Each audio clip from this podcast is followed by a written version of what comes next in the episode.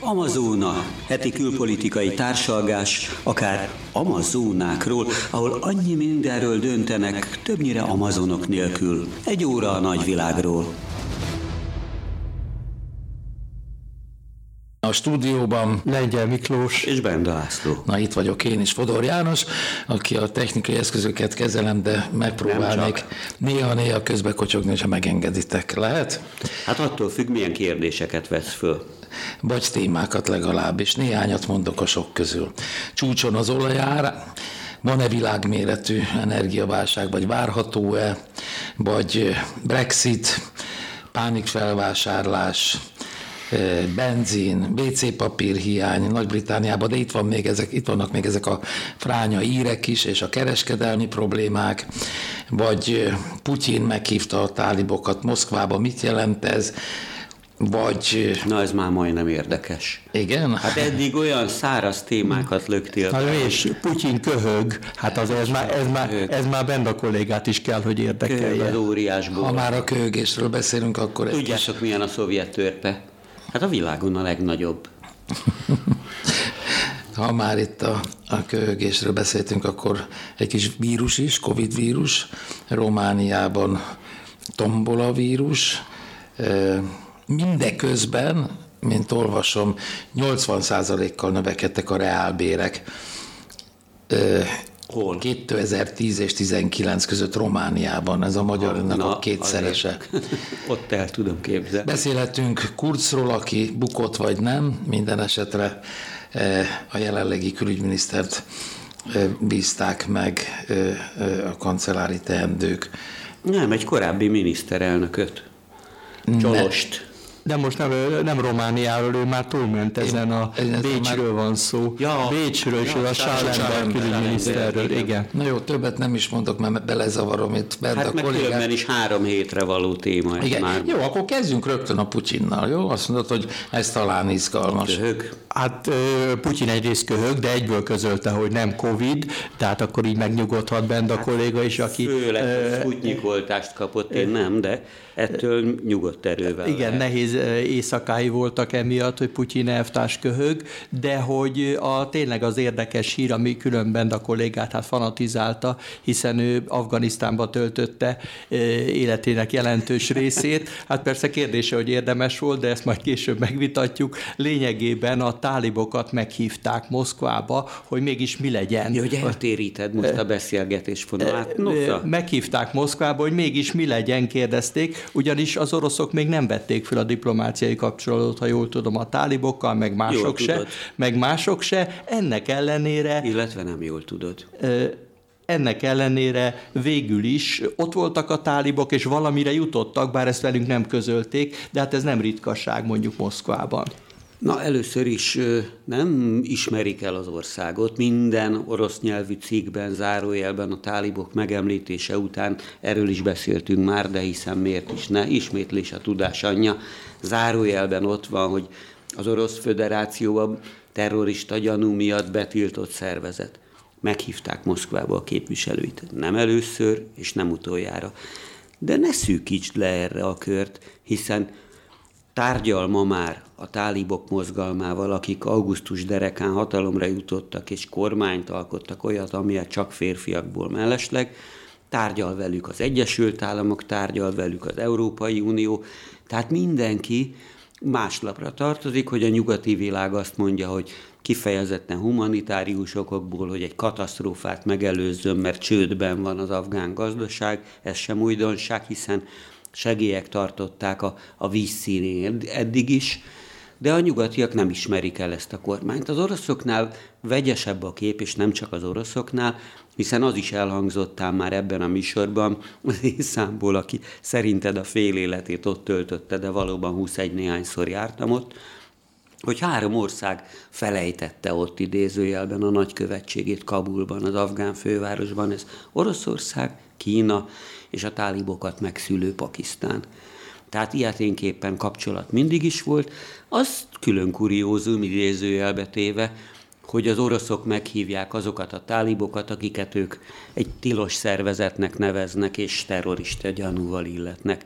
De nem jutottak sokkal előrébb, azt azért hozzá kell tennem. De mi lehetett a szándék? Miért hívják? A tálibok szándéka teljesen egyértelmű. Ők nemzetközi elismertetésre törekednek, még akkor is, hogyha a korábbi uralmuk idején, ami 1996-tól 2001-ig tartott, mindössze három országgal volt diplomáciai kapcsolatuk. Szaudarábiával, az emírségekkel és az őket szülő, ahogy már mondtam, Pakisztánnal. Most mindazzal, hogy meghívják őket, ők nyilvánvalóan a, a befagyasztott hitelkeretek, vagy a kint lévő pénzügyi dolgaik befagyasztásának a feloldásáról próbálnak alkudozni. A többiek azt mondják, hogy kéretik demokratikusan kormányozni, kéretik a nők jogait, a kisebbségek jogait, egyebeket betartani, de azt tagadhatatlan, hogy egy ma holnap 40 milliós országot humanitárius katasztrófa fenyeget. Ez ellen persze az ENSZ-nek, az Európai Uniónak, az Egyesült Államoknak is föl kell emelnie a szavát. Sőt, Most ezért tárgyalnak Sőt, velük. pénzt kell adni, ugye ez a moszkvai tanácskozás. Kifejezetten ez egy... ellenőrzött ez egy G20 találkozó volt, és az Unió már föl is ajánlott egy milliárd dollárt. Sőt, csak ami, a németek 600 a, millió. Ami, ami aztán kérdés persze, hogy lesz ebből valami, mert ugye egyrészt a lelkes felajánlás, másrészt pedig, hogy ki akar ebbe a kasszába befizetni, és ugye ahhoz kötik, hogy ezt tudjuk ellenőrizni. És miért akarnak hogy, befizetni? Hát azért, hogy a, ne halljanak éhen Afganisztán népe, és ne jöjjenek ide, ez a, a második szándék. Sőt, az de, első, első, de, inkább az első. De, hogy, de hogy végül is nagy kérdés, hogy összegyűlik-e ennyi pénz, és a fő feltétel az, hogy ne a tálibok osszák ezt ki, hanem mi. Vagy legalább az ENSZ, tehát valami nemzetközi hatóság, ami azért eléggé kérdéses, mert ugye a tálibok is szeretnék hát rátenni a kezüket a pénzre, meg arra, hogy ők legyenek azok a jó emberek, akik a falvakat, a városokat megmentik az éjségtől. A hallgatót, a magyar hallgatót azt gondolom, hogy bizonyos fokig idegen hagyja ez a téma, az, hogy messze van Miért érdekes Sok ez minden nekünk? másra ezt mondja, így van. Így van, így van. Jó, Ausztria meg Románia, amit emlegettél, kissé közelebb van. E, és Németország is közelebb és van hozzánk, miközben Németország ugyanolyan messze van mondjuk az adott térségtől, akik 600 milliót adnak. Jó, de Igen, azért... de oda sokkal erősebb áramban érkeztek például a menekültek, Aha. vagy már korábban is. Értem. Tehát mit tudom én, Afganisztánban volt olyan időszak, amikor a kormányban három darab Németországban végzett miniszter ült. És azóta is, én nem tudom, egy volt afgán miniszterrel, aki hogy, hogy nem Hamburgba menekült, nagy barátom Magyarországon végzett, Mian Ahmadnak hívják. Hamburgban sétáltunk, és a kikötőnél mondtam neki, hogy te figyeltél a taxisokra? Mondta, hogy miért, hogyan? Mindegyik afgán. És a beszédükből ki lehetett hallani a, a Darinak, az ott beszélt perzsának azt a dialektusát, és azt mondta, hogy tényleg, hogy miket veszel észre?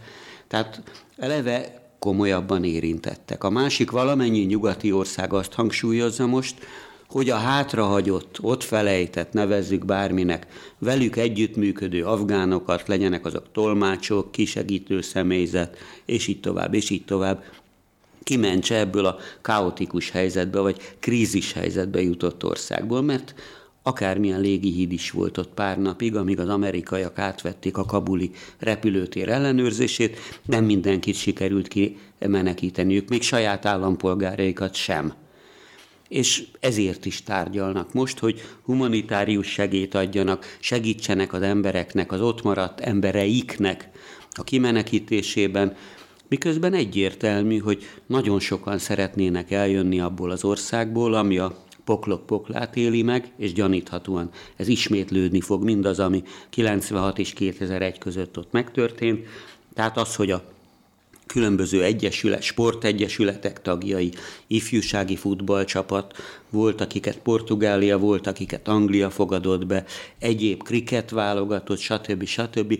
zenészek, különböző művészek, egyebek, mind megpróbálnak menekülni abból az országból, ahol már egyszer megélték, hogy betiltották a zenét. És vannak helyek, ahol befogadják őket?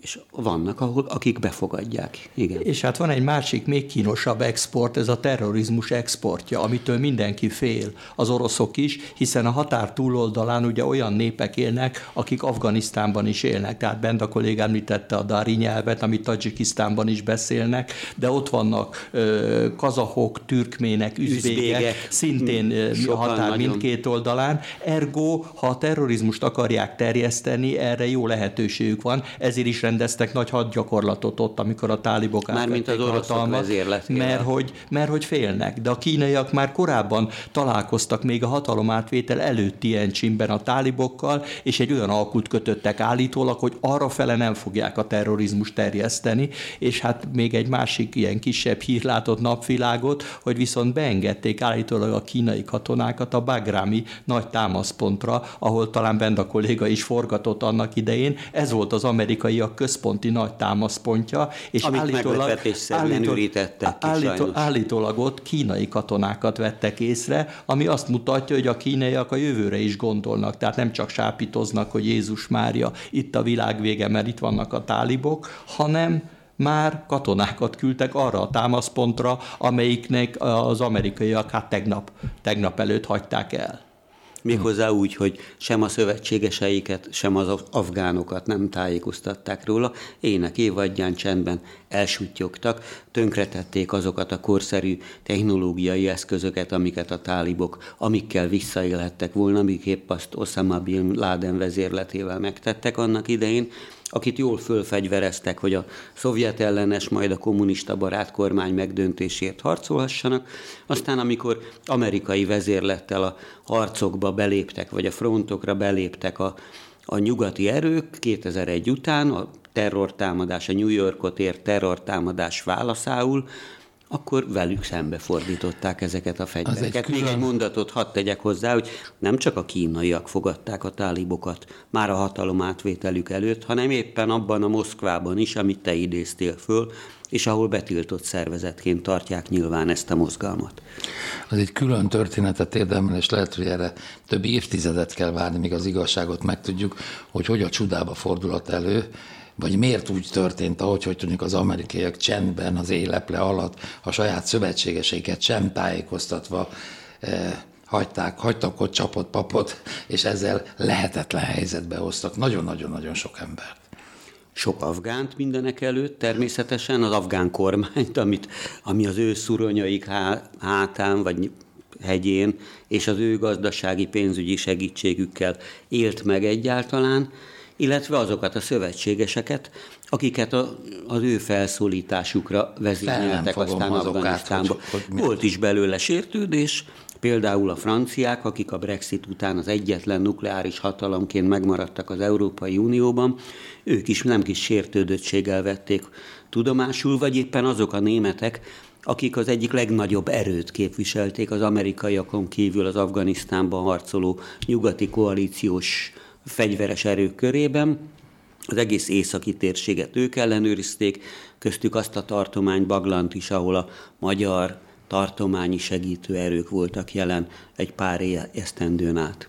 És hát az angolok is megsértődtek, Tony Blairre ez a szerep ő rájutott az ex-miniszterelnökre, aki egy szenilis vénember döntéséről beszélt, ami ugye hát nem egy bók mondjuk az amerikai elnököt illetően, és nyilván az aktuális kormány nem vállalta föl ezt a kisé kínos eposzi jelzőt, de azért jól mutatja, hogy Anglia, amelyik a kilépés után egyértelműen az USA-ra alapozta egész jövőjét katonailag, gazdaságilag és mindenképpen óriási csalódott az Egyesült Államokban, mert Hát, hogyha nálatok így mennek a dolgok, akkor mi lesz velünk? E, folytassuk tehát, ha már eljutottunk Angliáig, akkor, akkor maradjunk térben és időben, és ott én azt írtam fel magamnak és az előzetesünkben, és az jelent meg, hogy elfogyott a WC papír, de benzinből sincs elég, pánikfelvásárlás Nagy-Britániában, és ezt még én megfűszerezném talán az Írországgal, illetve az Európai Unióval kapcsolatos. Na ez már megint vagy öt kérdés. De hát nem igen. rossz. Hát a WC papírt kihagyhatod. nem, nem, nem. A múlt héten is beszéltünk már róla, hogy a, a benzinhiány milyen káoszt okoz, hiszen nem tudják eljutatni. De egy hét eltelt, azóta nem történt semmi. De történt, mert katonákat vezényeltek oda, de akiket erre kamionvezetésre, vagy ilyen benzin, meg dízelszállító járművek vezetésére gyorsan átképeztek, az volt száz vagy pár száz, hát, ami nyilvánvalóan nem elég. Aztán bevezették azt, hogy pár hónapra, na jó, mégis megbocsájtunk, és akár ha Kelet-Európából jönnek is, ideiglenes vízumot adunk azoknak az ezen a fronton bevethető kelet-európai kamionsofőröknek, akik szintén nem túl lelkesek ettől a négy hónaptól, hogy jó pénzt kereshetnek ugyanez alatt, de az ideiglenesség megmarad. Én még azt is olvastam, hogy nem is kereshetnek a jó pénzt, mert furcsa módon nem változtak meg a... Hát Johnson maga is ezzel érvelt a minap a, a a konzervatív párt konferenciáján, hogy föl kell emelni a béreket, hogy ne legyünk kiszolgáltatva azoknak az idézőjelbe olcsó Jánosoknak, ezt persze ő így nem mondta ki, akik még ennyiért is hajlandóak ezt elvállalni, de úgy emlékszem, hogy a múlt héten beszéltünk arról is, hogy Anglia hentes-mentes övezetté vált, hogy például a hentesekből és mészárosokból is nagy hiány van, hiszen ezek derékhadát is Kelet-Európából metszették ki a maguk gazdaságos bárgyaikkal, de itt van persze a WC papír hiány, és így tovább, aminek a hátteréül én egy IMF jelentés részleteit olvastam, ami, amiben az van, hogy hát igen, a, a kereslet az jóval meghaladja a kínálatot azzal, hogy a gazdaságok mintha kezdenének talpra állni a Covid jár, járvány okozta sokból. Ez volt az oka annak, hogy Nagy-Britanniában például sofőrök hiány nem lehetett benzint kapni, hogy Európát energiaválsággal fenyegetik. Itt egy másik téma, amit már korábban felvetettél, a, a gáz, illetve Putyin köhöge vagy éppen mosolyog. Történelmi magaslatokba hághat majd a, a gáz és villanyáram emelkedése. Mondjuk attól tartok, hogy fázni nem kell majd itt Európába, de mindannyian ráfázunk ezekre az áremelkedésekre vagy a chip hiány, ez főleg a távol-keletről származik, ez áremelkedéseket okozhat majd a különböző ilyen szuper Már elektronikus hát nézzük csak meg az autókárát, hogy emelkedtek meg. Vagy Magyarország, ami példátlan munkaerőhiányban szenved, mert vannak kimutatások, amik szerint hosszú-hosszú idő óta nem volt annyi álláshirdetés mint amennyi manapság megjelenik a különböző fórumokon. Hát Fodor János kérdezte, hogy mi változott egy hét alatt, azért azt mondjuk el, hogy a brit miniszterelnök elment szabadságra. Tehát a bulvárlapok, amelyeket Benda kolléga nem te nagyon kedvel, azok címlapon közölték, hogy mindeközben a miniszterelnök kivette a szabadságát, a felesége újra terhes, a korábban nem régen született, azt hiszem 17 hónapos kisgyerekkel együtt elmentek Marbellára, ott, ahol különben a magyar miniszterelnök lánya is új karrier, karriert kezdett, és ott éldegél vidáman, és hát tapintatlanul megkérdezték tőle, hogy ki fizeti a villának a költségét, és erre addig, amíg én olvastam, nem érkezett válasz. Tehát vannak ilyenek, hogy úgy érzi Boris Johnson, hogy ő megtette a magáét, nem én vagyok a felelős azért, hogy a boltokba áru legyen, mondta vidáman a sajtóértekezeten, amiben részben igaza van, de aki ott sorba áll Nagy-Britanniában, és nem jut hozzá az alapvető fogyasztási cikkekhez, az nem pontosan Tegyük azt hozzá, hogyha itthon maradt volna, akkor se kapna. Hát ez pontosan ebből indult ki, és a maga részéről elment nyaralni, mert ott még jó idő van. De legalább ez nem szállodai szobát bérelt. Valószínűsíthetően hozzáteszem egyébként, hogy, hogy olvastam a, ott van, létezik ilyen, hogy ellenzéki ár, árnyékkormány, ki tudja, előbb-utóbb tán nálunk is lesz, hogyha ez a ellenzéki miniszterelnök jelölti Herce Urca lezárul egyszerre, egyszer mindenkorra, vagy legalábbis egy időre, és ott az ellenzéki kormány egyik minisztere mondta, hogy de hát uraim, hát itt van a nyakunkon a karácsony, elkezdődnek a karácsonyi nagy bevásárlások, itt 15 ezer sofőrre lenne szükség ahhoz, hogy az, az ajándékok, a, mit tudom én, a karácsonyfa díszek, maguk a karácsonyfák megérkezzenek az otthonokba, és ez a 15 ezer ember hol van? Hát maguk nem tudnak, nem hogy karácsonyig, holnapig se számolni. Vetették Boris Johnson és kormányának szemére. Ezért már a pulykát most megveszik karácsonyra. A Nagy-Britanniában ugye nincs pulyka nélkül karácsony, és már most megveszik és berakják és a hűtőbe. Van, Pedig nem. hát azért karácsony még odébb van, legyünk őszintén. És még szerencsére áram van, úgyhogy eh, attól nem tartanak, hogy felolvad majd a mélyütött pulyka. De én említettem Írországot, eh, és és azt, amihez, amit én nem értek, segítsetek ebben eligazodni, hogy, hogy Nagy-Británia veszekszik az EU-val. Miért? Hát hol a Igen. határ? Igen, hát a határ, ahogy Benda kolléga helyesen mondja, mert a zöld sziget, ugye a egyik legnagyobb vívmánya az elmúlt időszaknak az volt, amikor még uniós tag volt Nagy-Britannia, hogy megszűnt a határ Írország két része között, tehát Írország, amelyik ugye megmaradt az unió tagjának, és Észak-Írország, amelyik viszont az Egyesült Királyság része, nem volt határ nem volt ellenőrzés. Most megvan, na most, kiléptek a Brexit. Hát, na ezt mondod, hogy most megvan, na de akkor, és mi lesz a határellenőrzéssel? Hol lesz az unió határa? Tehát itt ezen vitatkoznak, ez az északír protokoll, vagy jegyzőkönyv, Mert aminek írek, alapján, Írország, hogy akkor hol lesz? egyik oldalán se hol lesz, a határ hol lesz, hol lesz a határ, és a, a, vám, a vámosok hm. hol tesznek föl kérdéseket. És azért is van áruhiány sok minden más mellett, főként Észak-Írországban, mert a vámosok azok vidám arccal most elkezdik firtatni, hogy honnan jött az áru, ki van töltve a vámáru nyilatkozat megfelelő tempóban. Én ezt értem, de hány mennyi idő állt rendelkezésre, hogy a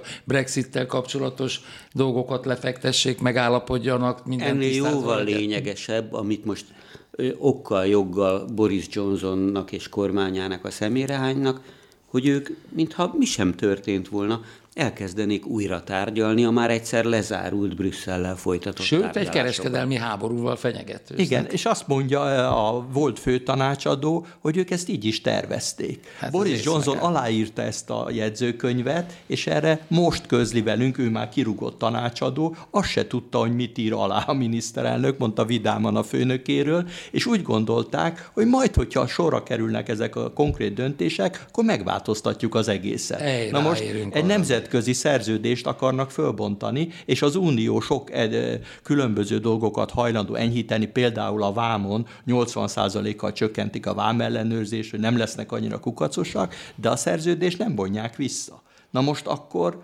akkor viszont ott áll továbbra is, de tegyük hozzá, hogy mindenki a saját közönségének játszik. Boris Johnson is nagy színész, ő a, eljátsza a saját publikumának, hogy védelmezem a Brexitet az életem árán is, az Unió pedig, és főként Franciaország, amelyik közvetlenül érintett, vagy Írország, a másik oldalról ugyanígy a saját közvéleményének elmondja, utolsó percig ellenállunk, például a francia halászok azt jelezték, ha kell, kordont vonunk a Doveri kikötő köré, és nem lesz karácsonyi áruellátás, akkor aztán majd nézhetitek az üres polcokat, mondta vidáman a helyi halászszövetség. De a Brexitnek vannak ilyen egyéb mellékkörülményei is, tehát például a franciák és a britek között. A britek sietve, ahogy lengyel kolléga is mondta, fölsorakoztak az amerikaiak mögé, és idézőjelben az egész világ háta mögött az ausztrálokkal kötöttek egy olyan mutyi egyezményt, hogy majd jól nukleáris tenger alatt járókkal látják. a múlt héten, igen. Látják el. A franciák megoroltak, mert maga Macron elnök is csak a sajtóból értesült róla. Aztán a külügyminiszter, aki igazán az egészet hátbadőfésnek, meg árulásnak nevezte, a britekre azt mondta, hogy hát tőlük nem vontuk vissza a nagykövetünket szembe a, a Amerikában, meg Ausztráliában élő nagykövetünkkel, mert Brit, Nagy-Britannia csak pótkerék ezen a szekéren. Azt tapasztalom, hogy eh, hétről hétre drágább a benzin Magyarországon. Én is. is. Ezt nem tudom, hogy is, erről majd beszélünk. Eh, azt tudom, hogy ennek közel a fele, vagy több mint a fele, vagy a, körülbelül a fele az, az adó formájában a magyar államhoz jut, erről most ne beszéljünk, van róla véleményem, de nem külpolitika. Na de meddig emelkedik? Mi van a világban? Miért, miért emelkedik most már 80 dollár fölé az olajhordonkénti ára? Azt mondják, hogy 100 is lesz. Ha ez így folytatódik, akkor egy világméretű energiaválság jön. Hát sokan ezt jósolják, és többféle okot is. Tehát a miértre lehet többféle okot mondani. Egyrészt azt, hogy a pandémia után a gazdasági föllendülés sokkal gyorsabb volt, mint amire számítottak, és ez hát ugye rettentően nagy energiaigényű, tehát az olajat nagy mértékben fogyasztja a benzin. Meg a földgáz. Másrészt ugye a földgázt, amire Benda kolléga céloz, olyannyira, hogy a földgáz most már drágább, mint az olaj, és az erőművekbe kezdenek olajat elégetni. Most ilyenkor a környezetszennyezés ellenfelei a szívükhöz kapnak, vannak, mert itt a vég, mert a földgáz sem éppen környezetbarát energia, de az olaj még kevésbé, ugyanakkor fütyülnek rá, a kínaiak például a szenet használnak újra nagy mennyiségben, mert egyszerűen szükség van energiára, mert hogy áramkimaradások vannak. Kínában. Ennek következtében kell az energia, akármi áron, és szépen már sokan mondják, hogy csúszni fognak ezek a zöld programok, amelyek határidőre vállalták a karbonsemlegességet. Még egy okot említenék a magyar eh, benzinárak emelkedéséhez. Ugye dollárban állapítják meg mindig a egy hordó olajárát amit említettél, ez a 80 meg 100 dollár is, ugye így érthető, viszont a forint permanensen leértékelődik a dollárhoz képest. Tehát, ha ezt is nézzük, akkor ez is hozzátesz egy nagyon jelentős százalékot ahhoz, hogy hát a, meg a jövedéki a magyar, magyar benzin, hát arra célzott Fodor János, hogy a adózás ugye az óriási rész, de nem csak nálunk, de nálunk különösen sokat kell adózni. 100 de, milliárd de, dollár haszna lesz ebből az áremelkedésből a magyar államnak, hát azaz nekem, meg nektek. Igen, igen, igen, igen, nagy valószínűleg, ha, ha a kormány is úgy akarja. Na jó, de hát ebben ugye benne van a nagyon magas áfa, meg minden, tehát rengeteg fajta ilyen adó van, de ezen túlmenően mondom, a forint eléggé általános leértékelődési folyamata is hozzájárul ahhoz, hogy a ö, olaj jó, értem, értem, de nem egy, egy, egyre drágább. De egy, egy nagyon fontos mellékaspektusa van. Az elején azt mondtátok, engem meglepve, hogy Putyin köhög. Szerintem Putyin röhög, mert a gazdasága mind korábban a Szovjetunióé és legfőbb utódállamként Oroszországé még mindig erősen ráutalt az olaj és a földgáz exportjára. És most kacag a markába, hiszen megzsarolhatja Németországot, miután fölépítették a második északi földgázvezetéket, nyomást gyakorolhat rá azzal, hogy gyorsan alkudjon meg az Európai Unióval, mielőbb hagyják jóvá azt a szerződést, mert különben, ahogy lengyel úr mondaná, papa fázni fogtok a cudar télen. Hát ez Csizsov nagykövet, ezt így Schwarzhoff Weiss meg is írta a Financial Times, nyilatkozott is, hogy ha nem akartok fázni télen, akkor egyezzünk meg, és ne legyünk már ellenfelek. Hát... De még visszautalnék a korábbi időszakra, mert emögött egy nagyon ravasz elképzelés áll az olajtermelők között is. Bizonyára a Benda kolléga, meg Fodor János is nagy futballnéző. A foci világbajnokságon 2018-ban emlékszünk rá, hogy egy orosz-szaudi meccsel kezdődött annak idején a világbajnokság, és a díszpáholyban ott ült az imént említett Putyin ezzel a Mohamed bin Salman herceggel, és bár tönkreverték a szaudi válogatott, a legnagyobb barátságba beszélgettek, és akkor állapodtak meg abba, hogy visszafogják az olajtermelést, hogy inkább az árak emelkedésével érjenek el nagy bevételt.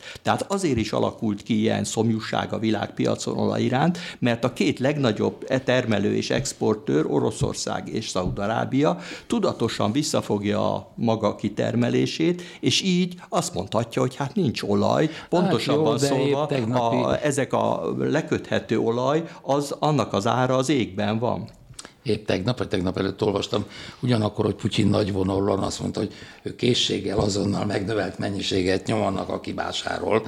Tehát, hogy De milyen nem az OPEC, az OAPEC, az arab ország, e, olajexportáló országok, meg az olajexportálók szövetsége egyelőre ahhoz az egyességhez tartja magát, amit Salman, Mohamed Salman, vagy Bin Salman a trónörökös és egyébként Szaudarábia erős emberével annak idején Putyin a díszpáholyban úgymond kialkudott. Hadd kanyarodjak az eredeti kérdéshez, aztán jöhet megint egy kis zene és majd másik téma. Jó, de hát eközben beléptek korszerű, vagy, vagy, vagy, vagy legalábbis egy, egy zöld hullám elindult világszerte. Vagy nem. Vagy nem. Vagy nem. Hát lássuk Kínát, ahol Kína át akarta venni a Trumpi elhibázott politika nyomán az Egyesült Államok visszavont szerepkörét a, a sok nemzetiségű vagy nemzetközi szervezetekben, mint egy klímavédelmi élharcos és különböző ilyen programokat hirdetett meg, például a széntermelés és szénenergia fölhasználás terén, de most muszáj volt visszakozniuk, hiszen, visszakoznia, hiszen olyan energiahiány, illetve áramkimaradások De közben csak azt akarom mondani, benne mester, hogy hogy közben a, a zöld energiák elindultak, az autógyártás átállt. Vagy Na de nézzük akkor meg Németországot. Németországot, a napenergia, európai... a szélenergia, ez mind-mind azért világszerte. Nem elindul. fújt a szél az elmúlt szezonban, és megint a szén lett az első számú energiaforrás. Meg ezt, az ég a nap ezt írták a németek, uh-huh. a német hát, De pillanat, hát pontosan a németekről beszélsz, autóipart említetted. Európa vezető gazdasági hatalma. Jó, hogy most éppen ilyen átmeneti időket él, amíg egy új kormány létrejön, de hogyha megnéztek egy európai statisztikai táblázatot, messze Németország az, amelyik a, a legtöbb széndiokszidot bocsájtja ki, vagy a üvegháztartás balhékat okozó, károkozó, miközben állati nagy viták vannak most éppen a kormányalkotás kapcsán érintett pártok között arról, hogy na de mikorra építsék le, vagy kalkulálják ki a széntermelést. És az egynegyedét ezeknek az említett üvegházi hatásoknak az autóforgalom adja, és ez az egyetlen tétel, ami permanensen emelkedik. Tehát az összes többi téren sikerül ezeket a zöld terveket valamennyire végrehajtani, a közlekedésben nem, és még egyet tegyünk hozzá, hogy itt vannak az elektromos autók, amelyek ugye óriási hát, fordulatot jelentenének elvben, de ahhoz is elektromos áram kell.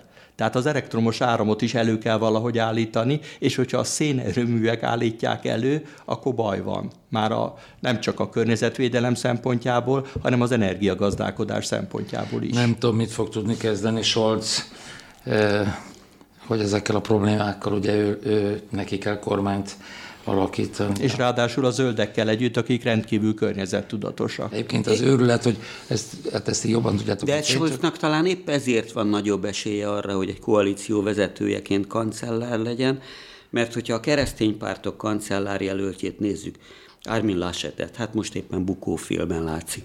De ő, mint Észak-Rajna Westfália miniszterelnöke korábban határozottan szembefordult a zöldekkel, hogy nem, hát azért hiába ígérnétek azt, hogy 2035-36-ig ennyivel meg annyival csökkentenünk kell a széntermelést, a saját tagállamát vagy államát, Németországon belüli állam érdekeit védvén, azt mondta, hogy azért ez lassú folyamat lesz. Jó, és említsük meg akkor még ezt a lengyel csevitát is, ami azért szintén nagyon kínos, hogy a Lengyelország egyik legnagyobb lignit bája ott van a határ közelében, és emiatt földre. a csehek följelentették az Európai Uniónál a lengyeleket, akik viszont közölték, hogy nem állítják le, és így, ha jól emlékszem, félmillió eurót kéne leperkálniuk azon a címen, hogy hát az Európai Bíróság határozatát nem hajtják végre. Tehát még ezt a visegrádi együttműködést is megrázza ez az apróság, hogy Lengyelország is a szénre alapozta energiaháztartását, és az áttérés ígéretekben sikerült, a gyakorlatban nem. Hogyha már itt szó esett, de csak nagyon rövid választ várok, eh, a szociáldemokrata kancellárjelöltről, akinek ugye kormány alak, hogy és mikor lesz itt kormány? Legutóbb, Jó sokára. Legutóbb 2017-ben fél évig fél, 172 napig tartott, Bizony. még egy kormány tudtak Most alakítani. én egy olyan optimista előrejelzést olvastam, hogy hamarosan megkezdődnek a rendes kormányalakítási tárgyalások, tehát nem az előzetesek, maga azt mondta, hogy hanem, karácsonyig hanem hogy szeretnék. lényegében ezek megkezdődnek, de nyugodtan adnak alkalmat Merkel kancellárnak, hogy mindenki ez ellátogasson, akitől el akar búcsúzni, tehát a maga részéről tényleg legalább karácsonyig azzal kell számolni, hogy új kormány nincs, és ezzel számolnak is nagyon sokan, például a lengyel kormány is szerintem, amikor szembe megy az unióval, mondván, hogy az uniós vezetés mögött ma már nem állott egy erős Merkel kancellár. Jó, de hát ezek nem nagy vonalú gesztusok, hogy Angela Merkel még mindenkitől szépen elbúcsúzhasson, hanem nyilvánvaló, hogy itt nagyon kemény, nagyon kemény alkukon alapuló kormányalakítási vagy kormányprogramot létrehozó tárgyalások folynak azok között, a pártok között, amelyek a szocdemeken kívül eddig nem voltak részesei. És hát tegyük hozzá, hogy Németországban be is szokták tartani a kormányok az ígéreteiket, mert ezzel azért Magyarországon kevésbé törődnek. Itt az Amazon a Rádió B-st hallgatja. Eh, Románia. Igen, hát ez gyors átmenet volt, de én javasoltam, úgyhogy akkor hozzászólok ehhez valamennyire. A vírus miatt gondoltam, hogy ennek különösen nagy jelentősége, mert Benda kolléga a kormányválságokat szereti, és azt, hogy ezt a Csolosz nevezetű figurát nevezték ki, vagy jelölte legalábbis a hát, köztársasági elnök. szeretném a kormányválságokat, miniszter, akkor hosszú időre biztosítva van a kenyerem, mert mi, nem lesz egyszerű a Miniszterelnöknek, miniszterelnöknek, aki már volt is kormányfő, és hát különben is most jelen pillanatban a liberális frakció vezetője az Európai Parlamentben, Macron elnökkel nagyon jó kapcsolatokat ápol, de hát korábban a szekuritátéval is jó kapcsolatokat ápol, tehát lényegében eléggé olyan pályát futott be, amelyik ugye hát változatos, ami Romániában nem ritkaság, de szerintem a hallgatókat is, meg hát Románia népét is jobban érdekli a vírus amelyik jelen pillanatban katasztrófát jelent a negyedik hullám, mert a kórházakban ö, teljes a telítettség, és nem vállalnak például a kórházak egyetlen műtétet sem, amelyik nem az élet megmentésére irányul. Én eléggé rendszeresen szoktam telefonon beszélgetni a székelyföldi rokonokkal, ott vannak például olyan, akiknek vese vagy epeköve van, rémes fájdalmakkal, és a kórházak nem vállalják, hogy őket bármifajta hát ellátásban részesítsék, mondván, hogy nem élet halál kérdésről van szó, menjen haza és kezelje a fájdalmát otthon, ahogy tudja. Az, arról nem is beszélve, hogy az oltottsági mutatók katasztrofálisan rosszak Romániában. Ennek következtében ugye hallhattuk a hírekben is, hogy Magyarországra is a Szijjártó Péter bejelentette 50 vagy 80 50. pácienset átszállítanak a határmentitán a Debrecen és a Szegedi klinikára, de hát ezzel nyilván nincsen megoldva a helyzet, hanem az, hogy jelen pillanatban az intenzív osztályokon túl túlzottan is sok ágy van, amelyeket nem tudnak megfelelő nővérszámmal. Hát, Mert lélegeztetőgépet még csak tudnánk adni, de ápolónőket. Ez ugyanaz, mint Magyarországon is a nő, nővérek nincsenek. Nővérek nincsenek, pedig tudjuk, hogy az élet ettől függ, hogy egy nővére ne tíz gép jusson, hanem lehetőség szerint minden gépre legyen egy nővér, aki éjjel-nappal azt figyeli, hogy hogy van az a bizonyos beteg, akinek az élet a oxigén adagolásától függ. Jó, megnéztem a legfrissebb adatokat. Ez a Worldometers, ez az amerikás Johns Hopkins Egyetemnek a folyamatosan fejlesztett, javított kiadása, ahol a tragikus rangsorban, ami a világ legfertőzöttjei száma alapján rangsorolja az országokat, változatlan az Egyesült Államok, India és Brazília vezet torony magasan. A 30. helyen szerepel Románia, ott már közelít az másfél millióhoz a fertőzöttek száma, meghaladja az 1,400, millió 400 ezret, és csak tegnapról már a 16 ezer, több mint 16 ezer új fertőzött volt. És lezártuk és a határokat? Ellenkezőleg, hiszen Én úgy fogadunk tudom, onnan betegeket. Úgy tudom, hogy nem. Úgy tudom, hogy nem zártuk róla. le a határokat, mert abba bízik feltehetően a magyar kormányzat, hogy az oltottsági mutatók nálunk kedvezőbbek, és akkor ilyen szempontból talán nem lesz olyan nagy a hát a fertőzés veszélye. De, a ezt, de ezt mondják a rokonaim például, hogy a legnagyobb vírusválság kellős közepén is át lehetett jönni a határon, hogyha tudtál egy papírt fölmutatni, hogy on business. Tehát, hogy lényegében üzleti úton vagy, és aztán azt a papírt elég könnyű volt megszerezni. Tehát a legnyugodtabban átlépték ők a határt akkor is, amikor elvileg a határok le voltak zárva. Csak Tehát, tegnapról már a 300, több mint 300, 303, ha jól emlékszem, emlékszem, új beteg került lélegeztetőgépre, és a, akár az elhunytak számát nézzük, az 40 ezer, tehát egyharmadával több, mint Magyarországon, a fertőzötteket tekintve majdnem kétszer annyi. Azt persze hozzá kell tenni, hogy miközben rohamosan csökken Románia lakossága, de így is kétszer annyian élnek ott, mint Magyarországon. És hát ami egy szomorú részlet, amit a székelyföldi rokonok mondanak el, hogy a legrosszabb oltottsági mutatókkal ők rendelkeznek. Az a három megye, amelyik magyar, hát most már nem teljesen magyar többségű, de kettő közülük még mindig. De elvileg ott, megkapnák. Elvileg nem azért, mert diszkriminálják őket, hanem ők visszautasítják az oltást.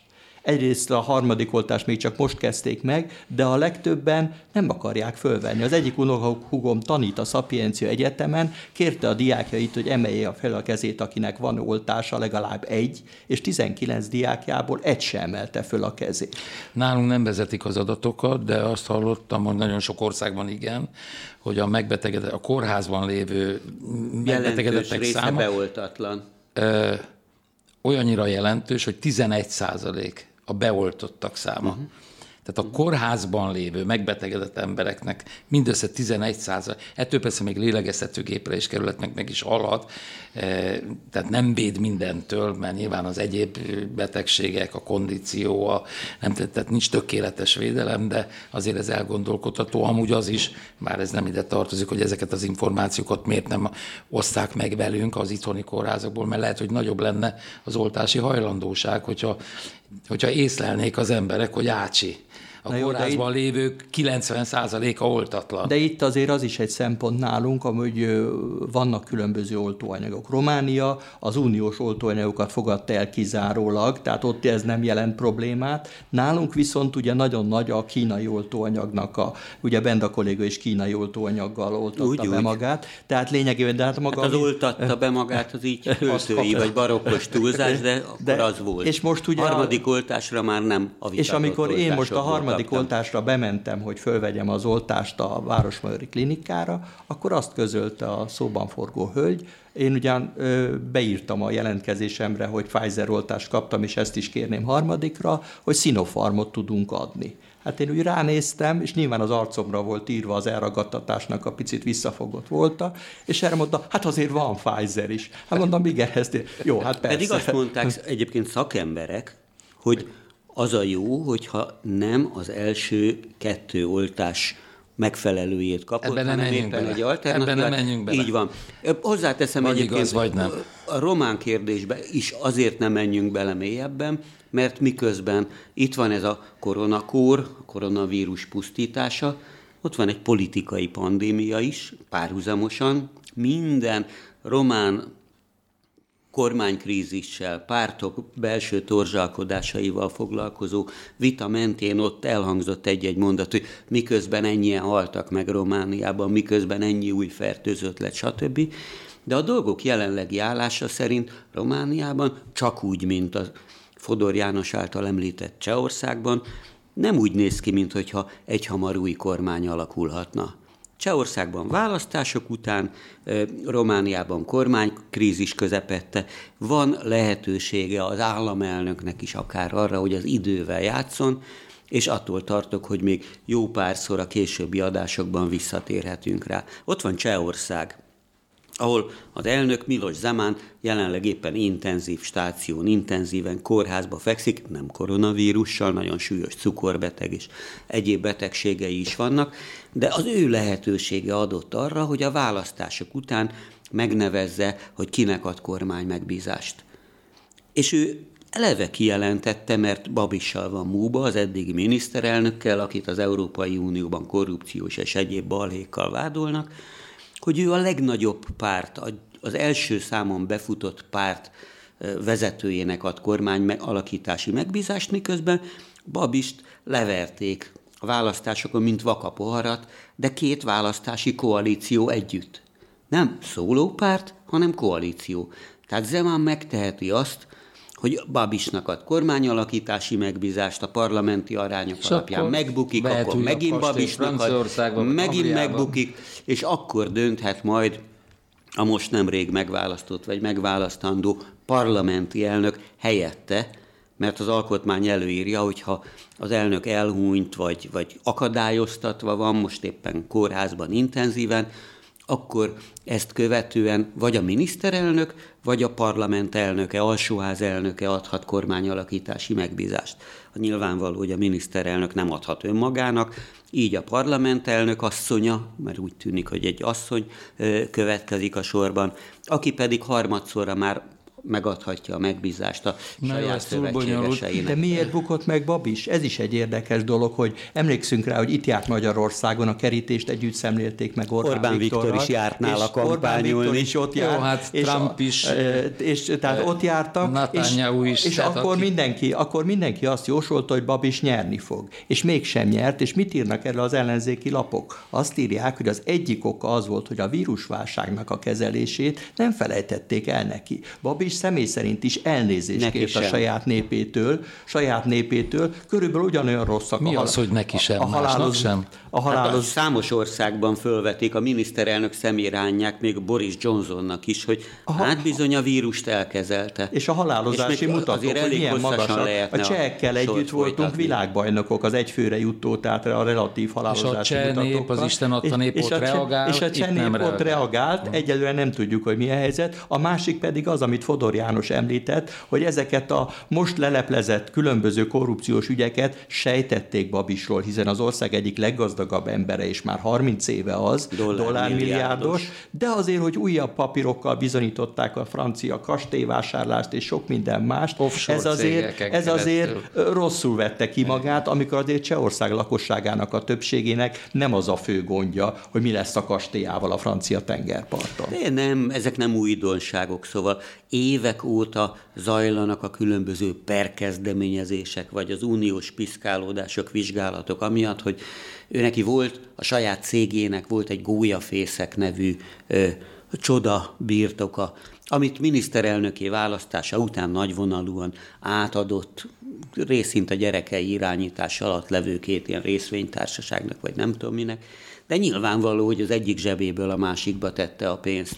Tehát ezek olyan korrupciós históriák, és ezeknek se szeri, se száma Csehországban sem, ami miatt a vizsgálódások megkezdtek. De azért ne felejtsük el, még van két perc. Igen, de azért ne felejtsük el, hogy a csehek megkapták az uniótól a pénzt, amit semmi, se a lengyelek nem kaptak meg. Tehát Babis korrupcióját ugyan ott se örömmel szemlélik Brüsszelben sem, de a csehek elutazott, úgy Ursula von der Leyen elnök az, hogy elutazott oda, hogy átadja a pénzt, még Varsóba és Budapestre nem tette be a lábát. De nagyon úgy tűnik, hozzá, hogy azért a jogállamiság ügyében egy kicsit jobb, kiegyensúlyozottabb a helyzet még mindig Csehországban, mint sem Lengyelországban vagy Magyarországon.